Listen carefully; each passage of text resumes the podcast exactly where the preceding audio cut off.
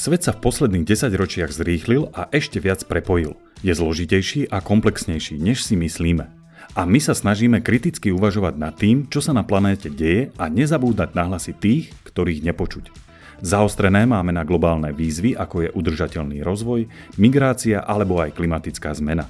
A tie sa pokúsime čítať medzi riadkami. Pretože počúvate Svet medzi riadkami, podcast Človeka v ohrození. A moje meno je Blažej Černák a budem vás prevádzať dnešným dielom. Tak v dnešnom podcaste vítam sama Marca. Dobre som to vyskloňoval? Pravdepodobne dobre si to vyskloňoval. Dobre, áno. dobre. Som rád, že si teda prijal pozvanie do dnešného podcastu. A dnes sedíme e, v takom parku, veľmi príjemnom, sme vonku, nešli sme do štúdia. A dneska budeme mať takú tému, je to spojenie takých dvoch tém, futbalu a o, migrácie. A taký ten, taká tá téma alebo názov tohto celého, som, nazval som to, že bez, futbal, bez migrantov by nebol futbal kvalitný. Takže budeme sa dnes so samom rozprávať o tom, že ako migranti ovplyvňujú futbal a potom sa ešte e, porozprávame na tému migrantov ako pracujúcich e, ľudí alebo robotníkov v Katare, kde sa stavia momentálne, alebo už sa možno aj dostával, dostávali štadióny pre budúcoročné majstrovstvá sveta. Tak si pripravený? Môžeme ísť na to? Som pripravený, ďakujem za pozvanie, poďme na to. Poďme najprv na také čísla, hej, že máš nejaký taký prehľad, že koľko migrantov hrá v slovenskej alebo prípadne v európskych e, ligách, ako, ako to je? Vieš čo, um, Dobre začneme, lebo ti poviem, že takýto údaj nemám, ale nemám ho z konkrétnych dôvodov a síce, že teda to, to číslo uh, legionárov v slovenskej lige je, je, je veľmi premenlivé. Uh-huh. Uh, oni prídu, niekedy odohrajú 4 zápasy, niekedy odohrajú 2 sezóny. Neustále sa to mení a myslím si, že v európskom meradle sa to ani úplne nedá zmerať, lebo a to vlastne som sa ja chcel teba opýtať, že nech si to tak nejak e, zameriame, že koho považujeme za migranta? No, zoberme si, e, ja neviem, e, Slovám Bratislava, hej, buďme teraz doma chvíľu a zoberme si, že, že, že v priemere, ja to akože sledujem okrajovo, ale v priemere za Slovan e, hrá možno jeden, dvaja, maximálne traja Slováci v základe.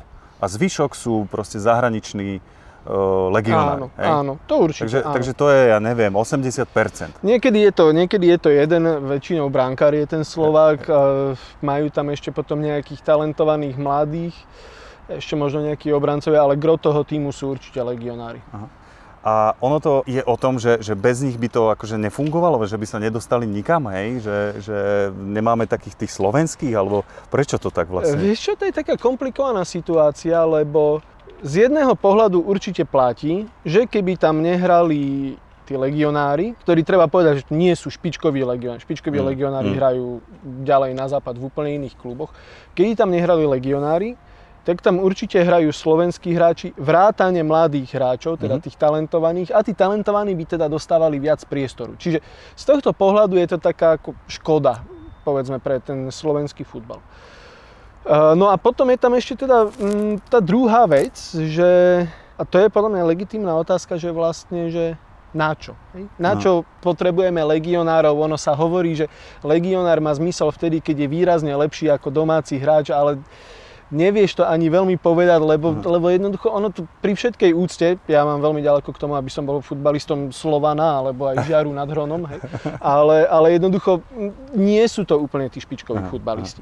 Ale zároveň platí, a toto je veľmi dôležité v celej tej diskusii, že futbal ako taký sa veľmi zglobalizoval. Aha. Čiže napríklad existuje, ja neviem, eh, Trenčín ako futbalový aha, klub, aha. ktorý je vlastnený Holandianmi a oni vychovávajú mladých hráčov. A oni vychovávajú mladých hráčov bez ohľadu na to, odkiaľ sú, či sú z Slovenska, alebo z Polska, alebo vôbec z Európy, alebo sú z Afriky, alebo odkiaľ sú. Pretože teraz, že otázka je, že čo je cieľom? Cieľom je vychovať mladých hráčov. Uh-huh. Musia byť nevyhnutne slovenskí. A tá logická odpoveď v tom dnešnom svete je, že nie. Prečo? Prečo? Jasné. Ten klub, tak ako sídli v Trenčine, by mohol sídliť aj v Krakove a pre mňa za mňa aj v Týrane, hej, a, a tým majiteľom uh-huh. je to v zásade tiež jedno. Mm. No potom, akože sú potom e, k tomuto také tie hlasy, že, že malo by to byť možno limitované, lebo to už nie je slovenský klub, lebo tam hrá 10 legionárov a to už, to už je také, že, že nie. A keď sa ešte dostaneme na reprezentačnú úroveň, tak tam už tam deto, hej, že mnohí tí e, reprezentanti získajú, ja neviem, občianstvo, alebo tu hrajú 5-6 rokov, alebo čo. Ako to je? Sú tam nejaké limity, alebo je to dobré, je to zlé? Je to v prvom rade rôzne, lebo tam ako keby z toho slovenského pohľadu nám chýbajú definície, že kto je kto. Mhm. Západná Európa už ich ako keby nepotrebuje. Hej, oni teraz, môj obľúbený príklad je Kylian Mbappé, špičkový futbalista, aj veľmi ako taký, že mm, povedal by som, že osobnostne vyspelý Mhm. človek, hlavne na to, keď máš 21 rokov, hej, alebo koľko má, ktorý teda je tmavej pleti. Mhm. Narodil sa vo Francúzsku. S akoukoľvek krajinou, z ktorej pochádzajú jeho rodičia, alebo možno to prarodičia, ani neviem, a ani neviem, aká je to krajina, on s ňou nič nemá. On v nej nikdy nebol, on nemôže byť viac francúzsky, ako je, teda, čiže on je 100% francúz. On vyhral niekoľko titulov aj preto Francúzsko, je špičkový svetový futbalista. A teraz, u Francúzov v tomto prípade všetky fajky sedia, Aha. je, je to ich Francúz. A Slováci veľmi často ti povedia, ale on nie je Francúz, lebo Nemá, nemá ten umelecký golier, nemá tú bagetu v ruke, jednoducho není biely. E, Toto je tam vždy, akože to je vždy tam niekde v tom jadre, že Francúz musí byť biely. Lenže to je pohľad, ja nechcem teraz povedať, že, že z Telgartu, Telgart mám rád, e, alebo že z východnej Európy, ja to nechcem tak škatulkovať, ale Mm, jednoducho to je pohľad, ktorý je na Slovensku. Že Francúz má byť biely, ak není biely, nie je to Francúz. A my ako keby sme potrebovali tie definície na Slovensku ma- mať v tom jasno, urobiť si v tom Aha. Nejaký poriadok. A ten poriadok je presne taký, hej, že nevadia nám, nevadia nám cudzinci ani keď hrajú za naše reprezentácie napríklad. Aha.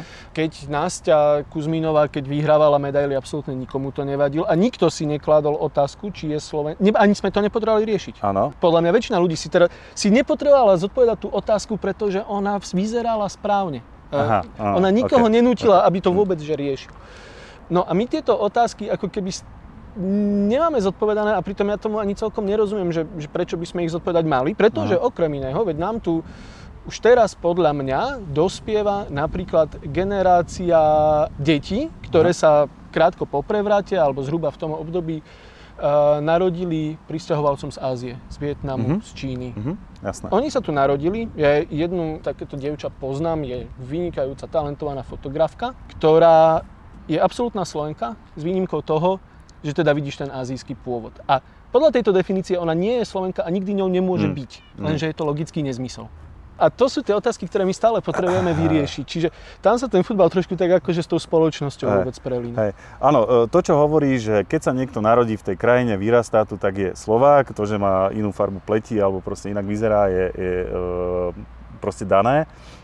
Otázka je ešte potom ale na tých, ktorí akože prejdú, hej, že to už možno taká tá odbornejšia, že, že či by to malo byť limitované, alebo nemalo, že keď tu hrá No. ten hráč 5 rokov a nie je ten Slovák ani poriadne možno nevie po slovensky, alebo čo, a teraz si ho ten zväz alebo čo kúpi, lebo je dobrý a tak. Toto akože e, také tie národné, hej, keď, keď sa teda hráme na to, že hrá národné mužstvo, Áno. tak má to byť akože človek, ktorý sa tu minimálne narodil možno, alebo ja to tak, nie že vidím, ale Áno. otázka je, že, že my by sme, myslím, že Katar, e, on si kúpil celé hádzanárske mužstvo, alebo čo áno, postupili do finále, čo už nie je úplne také športové, by som to povedal. Nie ne? a myslím, že vo futbale im to presne obmedzili, ale, ale to presne vychádza z tej logiky Európskej únie, hej, že Európsku úniu, čo sa týka pracovného trhu, vnímame ako rovnaké otvorené rovné pole pre každého. Vo futbale to v praxi znamená to, donedávna to platilo aj v Anglicku, dnes to už neplatí, ale dajme tomu, že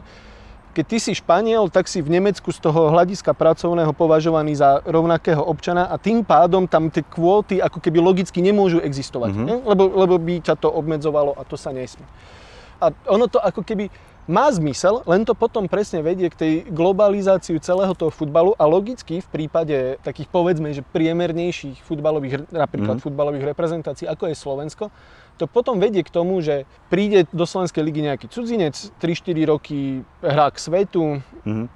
ne, ne, nejak, akože nejde ani nejako ďalej, už je iba tu a, a nám akurát na tom poste niekto chýba, zoberieme. Maďari to robia, my sme to urobili, za Poliakov hral Peruánec pôvodom. Robí sa to úplne bežne.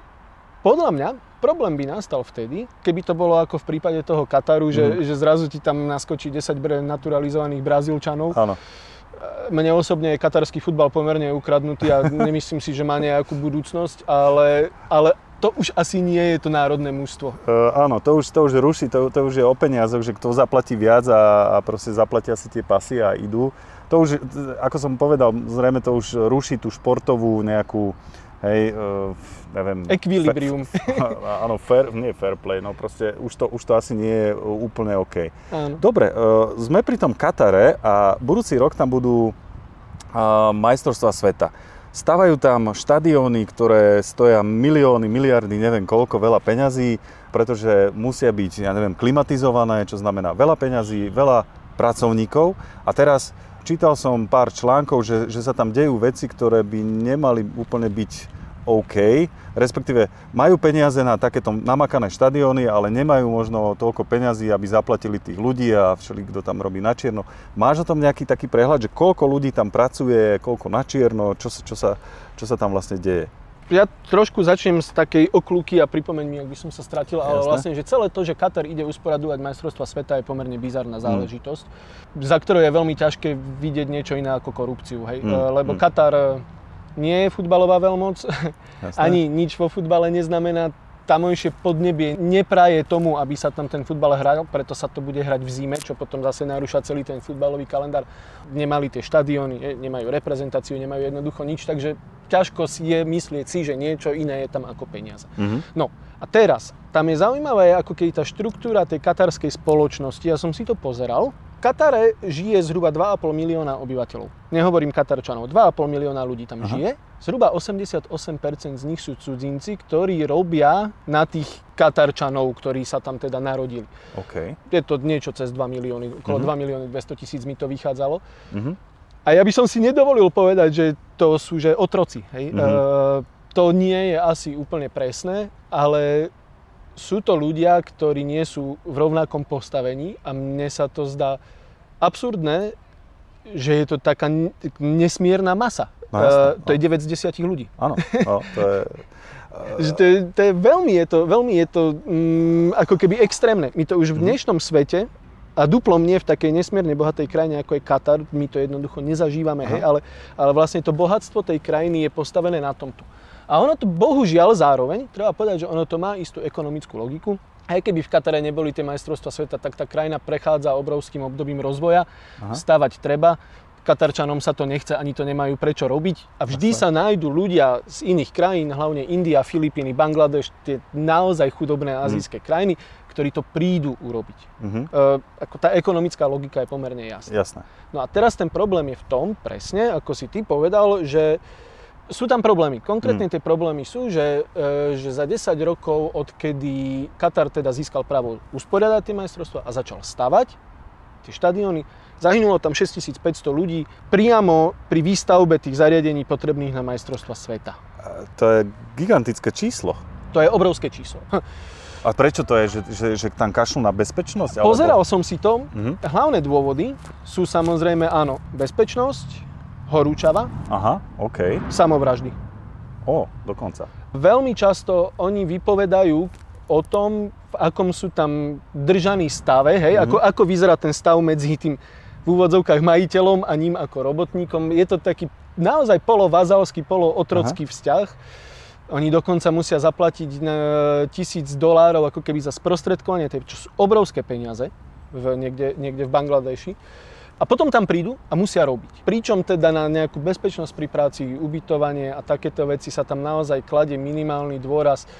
Dnes som si čítal o prípade, kedy jeden tam indický robotník jednoducho zaplavilo mu ubytovanie, lebo býval v nejakej katastrofálnej pivnici, čím zároveň sa vyskratovala elektrina a jeho zabil prúd. Wow, Hej. OK. Čiže to sú takéto podmienky a z toho potom vyplýva aj ten pomerne veľký počet samovražd. Mhm. Lebo je to vlastne zúfalá situácia. Veľmi často sa stáva, že oni z toho Kataru nemôžu odísť, aj keby chceli, lebo Aha. im zhabú pasy. Jednoducho, ako sú tam naozaj v nevoľníckom postavení veľmi často a to potom e, má takéto dôsledky. Jasné. E, A toto sú akože oficiálne možno nejaké čísla. Áno. Predpokladám, že sa tam dejú ešte aj také všelijaké neoficiálne Tak, veci. e, to sú, to sú oficiálne čísla, oficiálne, no to sú čísla povedzme, že z neziskových organizácií a z mimovládok. Tá katarská vláda mm, uvádza oveľa nižšie čísla. Oni sa de facto tvária, že to je že všetko v poriadku. Dokonca, a to premiérovo v auguste minulého roku, prvýkrát pre týchto cudzincov pracujúcich tam zaviedli minimálnu mzdu. Mhm. Tá minimálna mzda je 1000 riálov, tej miestnej meny to je 250 dolárov. OK. Čo, čo je na ich pomery nejaké reálie? Akože- veľmi málo. veľmi málo, Uh, je, ok. to zhruba, je to zhruba niekde na úrovni, aby som povedal, že možno jednej, ťažko sa to spriemeruje, Mhm. ale, ale zhruba jednej triciatiny takého normálneho príjmu. OK, Čiže doslova nič. jasné. Sám si môžeš položiť otázku, že či, ja neviem, 45 stupňových horúčavách za 250 dolárov Jasné. e, na mesiac by sa ti chcelo stavať štadión? Asi nie. Keby si mohol robiť čokoľvek iné, tak nerobíš Áno, toto. samozrejme. No. No, čiže takáto je tá situácia, ale tá katarská vláda alebo vládnúca štruktúra sa tvári, že robíme čo môžeme, no Mhm. tak, tak, tak 6500 ľudí tam zahynulo, no tak ale tak si nedávajú pozor. Eh, Netrápi ich to veľmi, tak by som to zhrnul. Uh, dobre, netrápi ich to, ale zrejme to trápi nejaké organizácie, ktoré to riešia. Hej? Čo na to teda novinári napríklad? Píše sa o tom, nepíše sa o tom, kašleme na to? Alebo... Nekašleme na to úplne, určite existujú médiá, ktoré do väčšej alebo do väčšej miery o tom informujú, niektoré aj robia vlastnú investigatívu. Dokonca si myslím, že prakticky neexistuje médium, ktoré by to nespomenulo Uh-huh. A že dokonca neexistuje futbalový fanúšik, ktorý by o tom nevedel. Uh-huh. Otázka je, do akej miery ťa to trápi. Mm, jasné. A väčšine tých ľudí je to jedno. Mm. Lebo si povieš, no vieš, to je tak, ty tých mŕtvych nevidíš. Ty na konci vidíš ten nádherný klimatizovaný štadión, kde v decembri v 40 stupňovej horúčave hráči behajú a okolo nich je 25 stupňov a je to celé krásne. Je to, je to absolútny, že športový, ekonomický, klimatický nezmysel, ako to by sa vôbec nemalo stať, to by sa malo zbúrať. ale, ale ty vidíš toto. Áno, Ty nevidíš to všetko, čo tomu predchádzalo, čiže ono je pomerne jednoduché na to nemyslieť. Uh-huh. A navyše, Katar, Katar teraz myslím ako štát, Uh-huh. rôznymi kanálmi, konkrétne vo futbale, sa snaží ten imič ako keby vyčistiť. Snažia sa o to tým, že rve, vlastne rôzne futbalové kluby ako také. Jasné. Uh, najímajú si ambasádorov, bývalých slavných futbalistov, myslím, že napríklad Xavi z Barcelony je jeden z nich. Uh-huh. Hej, na, na takéto vylepšenie toho imidžu. Na to, Mhm, aby sa, mhm, že, jasné. že treba hovoriť pekné veci Mhm, proste. mhm.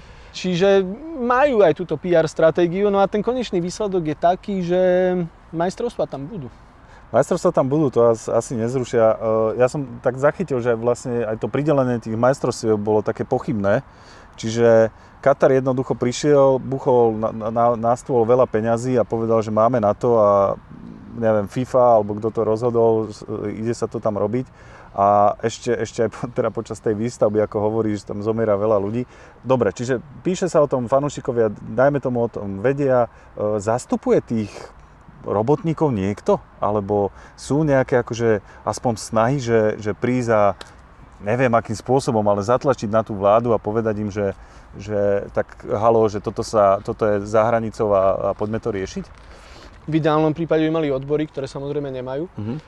Pokiaľ viem, tak okrem nejakých takýchto správ e, neziskoviek a mimovládok, to neexistuje. A prakticky to ani nie je možné, Mhm. lebo ten Katar je pomerne uzavretá krajina. E, Nemyslím tým niečo na úrovni Severnej Kórei, Mhm. ale Mhm. myslím tým to, že je to ďaleko, nemáš tam veľmi prečo ísť, Mhm. nepatrí to medzi obľúbené turistické destinácie. Jasné. A ono sú to naozaj ako keby dva oddelené svety, že už aj keď tam si, tak akože keď sa tak trošku posnažíš, tak ty to vlastne nevidíš. Jasné. Čiže ako keby tí advokáti no, neexistujú Aha. a nemajú veľmi ako byť, respektíve ten nátlak nejaký môže byť zvonka, ale tie peniaze sa o to pomerne akože Postarajú. postarajú tak spolahlivo, áno. Dobre, čiže organizácia, právnici možno nejaký nie, hej, ale FIFA, tá by to Lebo- mohla... Lebo akože- vieš, že otázka je, že čo by bolo cieľom? Polúčtenie tých podmienok? Oni- No, to je prvé, čo ti asi napadne, aby tam tí ľudia možno nezomierali v, v takých počtoch a, a možno nepracovali v tých podmienkach. Áno, oni ti povedia, že zaviedli sme minimálnu mzdu minulý rok, Aha, toľko ich až neza, nezomiera, my máme lepšie štatistiky. hej. OK. Robíme, čo môžeme, no ale oni nám tu chodia, veď oni chcú robiť, no tak, tak čo? Aha. Vieš. No, no a čo tá FIFA? Tá teda to nejak rieši, alebo tiež si zakrýva akože oči pred tým a, a hovorí to, čo hovoríš vlastne, že, že však nejak sa to rieši. Uh, áno, nie je na mieste mať nejaký veľmi dobrý názor na, na FIFU ako na strešnú organizáciu futbalu, lebo tá má samozrejme za sebou veľké oficiálne veľké e, škandály Aha. korupčné a, a myslím si, že presne v prípade tohto odhlasovania majstrovstiev sveta pre Katar tiež nie je veľmi dôvod sa domnievať, že to bolo všetko e, legálne a všetci vyjadrili svoju slobodnú vôľu. A to vedenie sa tam zmenilo, ale nemyslím si, že by sa to zmenilo nejakým zásadným spôsobom, principiálnym to fungovanie po prvé a po druhé, že by existovala vôľa s tým reálne niečo hmm. urobiť okrem takého toho, že no veď nebuďte úplne zlí, proste, no veď tak Jasne. robte to trošku lepšie. Ale vlastne, že neexistuje vôľa ani neexistuje spôsob, ako napríklad, lebo e, najväčší trest by bol teda odňatie, hej, majstrovstiev sveta. Pokiaľ sa nemýlim, tak to sa ešte nikdy nestalo. Mm-hmm. V 70. roku myslím, že Kolumbia mala, alebo v 80. Ježiš, to som si mohol pozrieť, v 70. alebo v 86. mala Kolumbia organizovať majstrovstvo mm-hmm. sveta a bolo tam veľké zemetrasenie, tak sa to presunulo, Aha, hej, okay. ale to je iný Jasne. dôvod. Takéto sa ešte nikdy nič nestalo a boli by to obrovské reputačné škody. Ale na to neexistuje vola. Na to je tam mhm. naozaj príliš veľa peňazí, jednoducho ten projekt už zašiel príďaleko. Jasné. No, jedna vec, čo si ešte spomenul, bolo, že je to ako ekologicky absolútny nezmysel. Samozrejme. Uh, neviem, koľko je tam štadionov, nejakých 10 alebo tak? Tak by, no určite áno. Nejakých 10 štadionov, každý zrejme klimatizovaný, čo znamená, že odohrajú sa tam tie majstrovstvá a potom to tam zostane a teda asi nebudú naplňať každý týždeň 10-50 tisícových štadionov. Čo sa s tým akože myslíš udeje, že, že to zbúrajú alebo... Však, Oni nejaké ako... plány majú, ešte okrem toho treba povedať, že Katar má zhruba rozlohu Bratislavského a trošku ešte Trnavského kraja dokopy. A teraz predstav si na takom území 10 veľkých štadiónov. Hej? E, jeden v Ružinove, jeden v Dubravke, tretí niekde na polceste, proste medzi Trnavou a Bratislavou a takto. Aha. E, nemáš s tým čo robiť. Mm, už teraz, už teraz, keď Katarská liga sa hrá, však, e, hrali tam aj nejakí slovenskí hráči, Jasné e, sa v zásade hrá pred prázdnymi tribúnami, lebo je to tak, že to je imidžová záležitosť. E, nemôžeš očakávať, že tam budú plné tie štadióny, čiže tieto už nebudú vôbec nikdy plné. Na druhej strane, akože prečo by ich to malo trápiť? Naozaj ten Katar je tak nesmierne bohatá krajina, e, že si to jednoducho môže dovoliť. Mm-hmm. No, poďme sa ešte pobaviť možno o, o takých tých zmluvách pre tých migrantov, hej, tí, ktorí sa nenarodili možno, možno priamo v tej krajine alebo mali to ťažšie majú, dajme tomu, na začiatku rovnaké zmluvy, alebo pozerá sa na nich akože ten futbalový svet inak, alebo tí agenti, že však ty si z niekadiaľ z, z, z, z ďaleka, Áno. tak tebe dáme horšiu zmluvu a kým neukáže, že si naozaj dobrý, tak budeš mať menej peňazí? No ono v podstate na jednej strane platí, že minimálne v rámci Európy, v tom širšom zmysle Európy a povedal by som, že aj Južnej Ameriky, že nejaké katastrofálne vykoristovanie jednoducho neexistuje. Aha, aha. Tu už keď uh, prídeš, tak zarábaš zhruba toľko ako všetci ostatní. Aha. Druhá vec je samozrejme tá, že tá Afrika je naozaj obrovská liaheň e, talentov, hlavne v tom štýle, v ktorom dnes sa futbal hrá, čiže veľmi atletický, pohyblivý, Aha. rýchly, sedí. A tí africkí hráči väčšinou nestoja dokopy nič a môžu mať aj na začiatku, dajme tomu, menšie požiadavky, nevedia úplne o tom, aká je tu ekonomická realita a potom môžu veľmi rýchlo nabrať hodnotu. Jasne. Čiže, čiže to je výhodné, ale, ale určite sa to nedá porovnať s nejakým takým absolútne asymetrickým vzťahom, ako je napríklad v tom Katare medzi tými e, stavbármi a medzi tými majiteľmi Jasne. toho Kataru v úvodzovkách. A okrem toho futbal je podľa mňa e, veľmi taký dobrý príklad toho, že, že tam naozaj tá cesta nie je úplne zarúbaná. Uh-huh. Existuje taký futbalista francúzsky, Rio Mavuba sa volá. Uh-huh ktorý oficiálne má teda v dokumentoch napísané, že sa narodil na mori. Lebo on sa aj naozaj na mori narodil. Jeho otec hral za Zair na majstrovstvách sveta v roku 1974, keď tam ten Zair hral a to bol veľmi bizarný príbeh. Oni vtedy prehrali 9-0 s Jugosláviou. okay. ale, ale stálo to za to. Teda, a otec bol zo Zairu, to je dnes Demokratická republika Kongo, uh-huh. a mama bola z Angoly. Žili v Angole, v Angole vypukla, vybuch, vypukla uh, občianská vojna, utekali odtiaľ. Ten Rio Mavuba sa narodil na mori, na lodi. Skončili vo Francúzsku. On potom tam veľmi dlho mal utečenecký štatút, uh-huh. ale keďže bol veľmi talentovaný, reprezentoval Francúzsko vo všetkých kategóriách uh-huh. mládežníckých, tak potom získal francúzske občianstvo uh-huh. a za tú reprezentáciu myslím, že nejakých uh-huh. 20 zápasov alebo, alebo tak odohral. A je to, je to podľa mňa že veľmi, veľmi pekný príbeh ktorý naozaj okrem iného, ono hovorí o tom, ako to vnímajú Francúzi. Francúzi to vnímajú tak, že ak si teda stotožnený s týmto našim tu poriadkom, ktorý je, že demokracia, rovnosť, sloboda, bratstvo, hej, to, čo sme mm. si tu vybojovali, tak ty jednoducho si Francúz. Mm. A ďalej sa už nekladú nejaké, nejaké ďalšie otázky. Takisto, keď pred troma rokmi sa Francúzi stali majstrami sveta, a z hodov okolností som bol tu na Bratislave v jednom podniku, kde asi 40 Francúzov to sledovalo. Aha. Všetci mali bielu farbu pokožky, uh-huh. futbalisti typol by som, že 8 z 11 ich nemali. Jasné. A nepostrehol som, že by po tom konečnom eh, hvizde rozhodcu si tí Francúzi kladli otázku, že, že, že, že kto im to vyhral. Uh-huh, jasné. Čo znamená, eh, skratke povedané, že ten futbal môže vďaka tomu, jak je možno nastavený, búrať možno takéto predsudky a, a, a strach možno z migrantov, že proste keď e, ten futbalista je dobrý a robí radosť tak. tomu fanúšikovi, tak jednoducho ho začnú brať, že je náš a, a čož je super, hej, čož, čož je pekné. Ale na Slovensku ešte mám taký pocit, teda ja nechodím nejak na futbal alebo čo, ale na Slovensku to ešte nemáme odžité, alebo ešte potrebujeme pár rôčkov na to, aby, aby to bolo možno prirodzené a aby sme sa toho nebáli, alebo tí fanúšikovia, aby to eh, aby, aby možno prestali nejaké také tie rasistické pokriky a takéto veci. Kto vie, eh, kto vie, že kedy prestanú, lebo ono to tu je už 30 rokov, ja neviem. Mm, Myslím, mm. že prvý, prvý Černoch bol Ali Lembako Ali, ktorý hral za Púchov, myslím, Aha. že aj za Inter Bratislava, zo Stredoafrickej republiky. To bolo pred 30 rokmi. Odvtedy ich tu bolo viac ako dosť, dokonca, dokonca za slovenskú reprezentáciu hral Karim Gede. A jemu síce asi predpokladám, vtedy nikto nenadával, keď hral za to mm. Slovensko, ale neplatí to všeobecne. Stále, mm. stále je to taká skratka. Určite sa dá povedať, že to vedie k nejakému takému akože vnímaniu toho sveta v kontexte. Mm, mm, uh, že, mm. že si teda zistíš, že, že to naozaj to je človek ako ja. Mm, a, a dokonca ešte možno je aj lepší futbalista ako ja a, a k takému trošku otváraniu nejakých brán, ale, ale myslím si, že tá zmena, ktorá je potrebná na to, aby teda sme si úplne prestali klasť takéto otázky, podľa mňa sú zbytočné, mm. tak tá sa odohráva v nejakej inej rovine a mm. nie tejto. Mm. Dobre, super. Mám ešte poslednú otázku, ešte sa vráťme ku Kataru. Budeš sledovať tieto majstrovstvá budúci rok, alebo to budeš bojkotovať? Ja sa, no a to je to. Ja, ja sa obávam, že budem, ale asi, asi nie do takej miery, ako by som to robil normálne. To znamená, že by som videl prakticky každý zápas. Jasné skôr ich budem tak asi akože z diálky sledovať v tom zmysle, že budeš vidieť, že ako sa komu darí, ale, ale budeš mať veľmi takú zvláštnu pachuť, tak tak to budem sledovať. Jasné.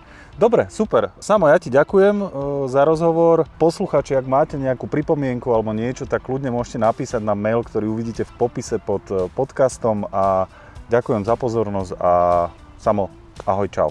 Ďakujem aj ja veľmi pekne za pozvanie a všetkým prajem pekný deň. Ďakujem.